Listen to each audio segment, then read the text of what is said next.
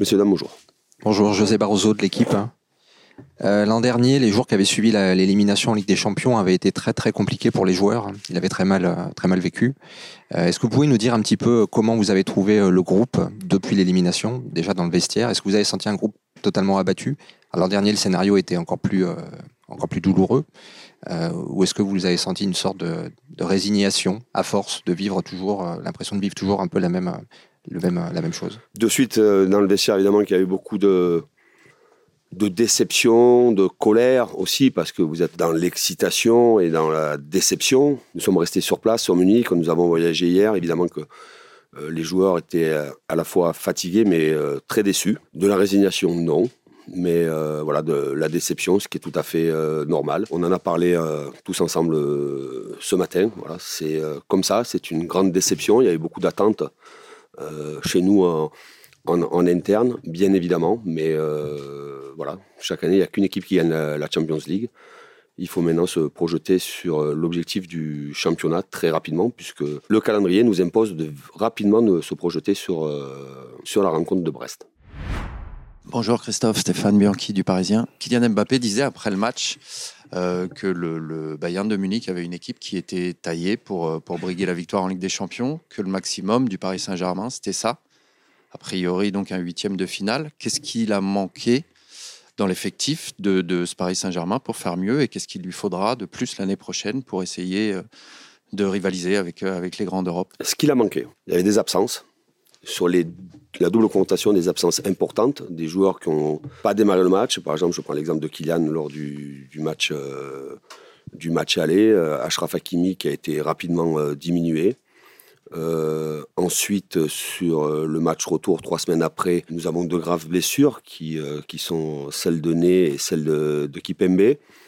Ensuite, deux blessures qui sont venues s'ajouter à cela, notre capitaine Marquinhos et Nordi Mukele. voilà, il a manqué à un certain moment d'être en forme, assez grand rendez-vous. Évidemment que c'était chez nous et chez moi une obsession d'être en forme dans ce, grand rendez-vous. Malheureusement, le fait d'avoir des absences et de ne pas avoir eu de, beaucoup de rotation, hein, certainement parce qu'on a eu euh, pas mal de joueurs blessés, fait qu'on est arrivé quand même très affaibli euh, face, à, face au Bayern de Munich sur la double confrontation.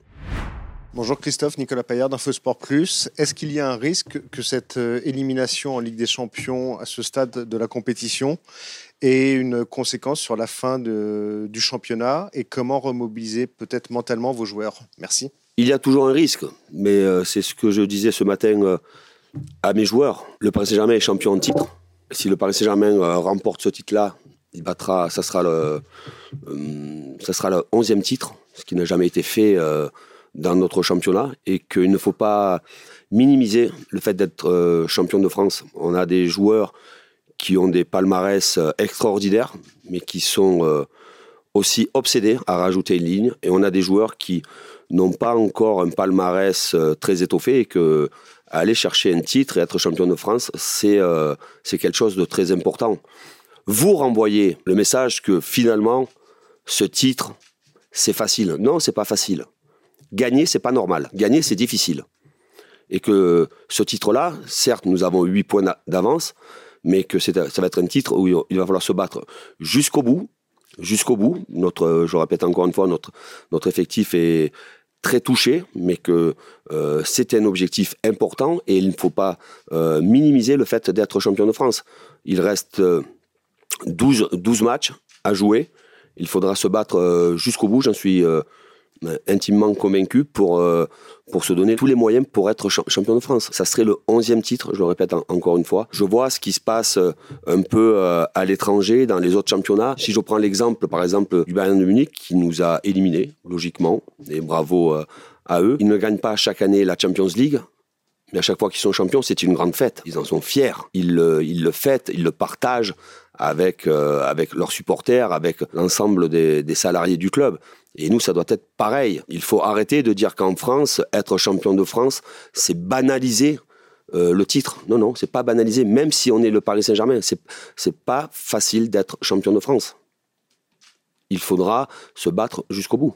Et c'est un objectif important, important pour le club, important pour nos supporters qui ont été euh, omniprésents à Munich. Je crois qu'ils étaient plus de, pas loin de 4000 euh, supporters qui se sont déplacés. On connaît aussi les conditions du déplacement avec toutes les grèves qui ont été omniprésents, qu'on a beaucoup entendu. Voilà quoi, il faut euh, euh, à la fois pour nos supporters qui nous soutiennent tout au long de, la saison, mais aussi pour le club, mais aussi pour mes joueurs.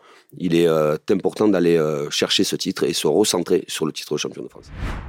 Fabrice Hawkins, RMC Sport. Euh, coach, vous avez euh, parfois pointé les erreurs des, euh, des, plus jeunes depuis le début de la saison. C'était le cas notamment d'El Shaddai à l'issue du match de, mercredi soir. Non. Vous, avez regretté qu'il n'ait pas joué un peu plus long, donc quelque part vous avez souligné le.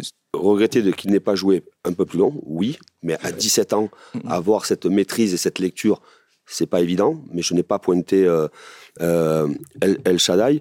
Simplement dit, et j'en ai parlé avec Marco, la prise de risque, là à l'intérieur, elle est, euh, elle est très dangereuse. Comment est-ce que vous faites pour mettre euh, ces, ces jeunes en, confiance? On parle. Quand vous êtes jeune, vous faites automatiquement des, erreurs.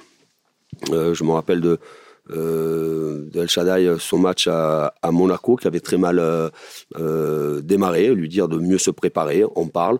On travaille aussi en image, quoi qu'on puisse dire actuellement. On travaille beaucoup en vidéo, soit de manière individuelle, soit de manière collective, soit par secteur de jeu, parce que j'ai je vous dis ça parce que j'ai vu passer quelque chose il n'y a pas très longtemps que, soi-disant, euh, on n'utilisait pas assez euh, le débriefing ou l'analyse vidéo. Les gens qui parlent comme ça, il faudrait mieux se renseigner de, par rapport à ce que je fais dans mon travail depuis maintenant 14-15 euh, ans. Et on les accompagne, on, les conseille, on montre et on fait en sorte qu'ils ne renouvellent pas les mêmes erreurs. Quand on est, quand on est jeune, vous faites automatiquement des erreurs automatiquement des erreurs. Mais pour reprendre le début de votre question, je n'ai pas pointé euh, spécialement El Shaddai. Euh, j'ai simplement dit à Chad, dans cette situation-là, on est sous une forte pression et c'était un gros temps fort du, du, Bayern. Il aurait été plus, préjudiciable de sortir le ballon un peu plus long.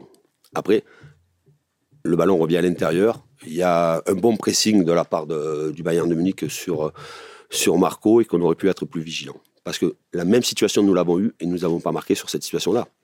C'est simplement ça. Bonjour Christophe, Achillage pour BRFM. Avec une hécatombe de blessures, une élimination en Ligue des Champions, une rencontre contre Brest qui s'annonce comme un match piège par excellence, tout d'abord, comment vous sentez-vous et comment euh, préparer au mieux euh, cette rencontre euh, qui s'annonce extrêmement importante? Sur un plan personnel, j'ai évacué la déception, évidemment que j'étais aussi très touché euh, mercredi soir, hein, sûrement euh, hier matin, mais euh, hier après-midi, nous avons commencé à, travailler avec mon staff sur la préparation du match face à Brest. Il faut, je le répète encore une fois, évacuer. Certes, il y a pas mal de blessés, pas mal de petits pépins. Entre parenthèses, dans une saison très singulière, avec un calendrier très chargé, j'ai certains joueurs qui sont aujourd'hui au 45e match joué, mi-mars, 45e match joué, ce qui est énorme quand on parle de toutes les compétitions. Et c'est normal qu'il y ait des bobos et, des blessures. Et ensuite, on, prépare le match très sérieusement. On sait que ça va être un match difficile. On sait que du côté de Brest et d'Eric Roy, évidemment, c'est l'opportunité. Ils ont une opportunité en, imaginant que nous sommes fatigués, que nous sommes déçus et que nous sommes affaiblis. L'équipe qui va démarrer, euh, l'équipe qui va démarrer à Brest sera très compétitive, très compétitive et on aura l'ambition euh, on aura l'ambition d'aller gagner à Brest. Bonjour coach, Alice Lefebvre de l'AFP. Je reviens au moral euh, des joueurs, notamment à ceux qui sont en fin de contrat, donc euh, Messi ou Ramos. comment avez-vous la crainte que voilà, moralement ils soient plus là jusqu'à la fin de la saison? Non, aucun, aucun doute sur la capacité de ces deux grands joueurs au palmarès incroyable qui connaissent ce genre de situation-là. ils ont su dans leur euh, carrière gagner ce trophée. Ils ont, vécu aussi des éliminations. Ils sont habitués. Ce sont des gens qui, euh, des joueurs de très haut niveau euh, qui passent vite d'un match à l'autre. Et concernant leur situation personnelle, leur situation contractuelle, ce sont aussi des gens qui sont habitués à gérer ce, genre de, de moments. Bonjour Christophe. un mot sur Marco Verratti. Est-ce que vous pourriez en dire un peu plus sur l'échange que vous aviez eu avec, vous avez eu avec lui suite au match à Munich? Est-ce que vous êtes revenu sur cette erreur? Parce que, justement, comme disait mon confrère, on a eu le sentiment que euh, vous, vous, ne l'incriminiez pas lui après. La... Non, mais j'incrimine pas Marco. On en, a on en a parlé ce matin euh, euh, tous les deux. il se retrouve enfermé dans un gros pressing. il est au milieu de quatre joueurs. et que peut-être qu'à ce moment-là, il y a autre chose à faire. Mais Marco, c'est un des joueurs qui touche le plus souvent euh, le plus grand nombre de, ballons. Il a ce style de jeu, c'est comme ça. Voilà. Après, euh, il y a un bon pressing de la part du Bayern, comme nous, nous avons fait un certain moment un bon pressing de notre part et ça ne nous a pas souri. Marco, euh, très bien, il fait partie aussi de ces grands joueurs qui, ont beaucoup de vécu et qui, arrivent à passer, heureusement, assez rapidement d'une grande déception à une grande motivation pour aller chercher ce titre. Bonjour Christophe, euh, Lucas Blanchard pour la chaîne L'équipe. On a vu Kylian Mbappé très touché après la défaite face au Bayern, notamment dans, ses déclarations d'après-match. Est-ce que vous savez comment le convaincre que le projet parisien est toujours le bon pour lui? Merci. Je n'ai pas à chercher à convaincre Kylian. Kylian euh, s'est exprimé, euh, mais si vous aviez interrogé n'importe quel joueur, vous l'auriez trouvé dans le même état. très déçu, très évidemment très déçu après l'élimination. Euh, après, concernant euh, Kylian, Kylian est un joueur du Paris Saint-Germain et euh, il le montre à, chaque match et il a une grande détermination à réussir et à être très performant et à amener le club le plus haut possible. Voilà, merci.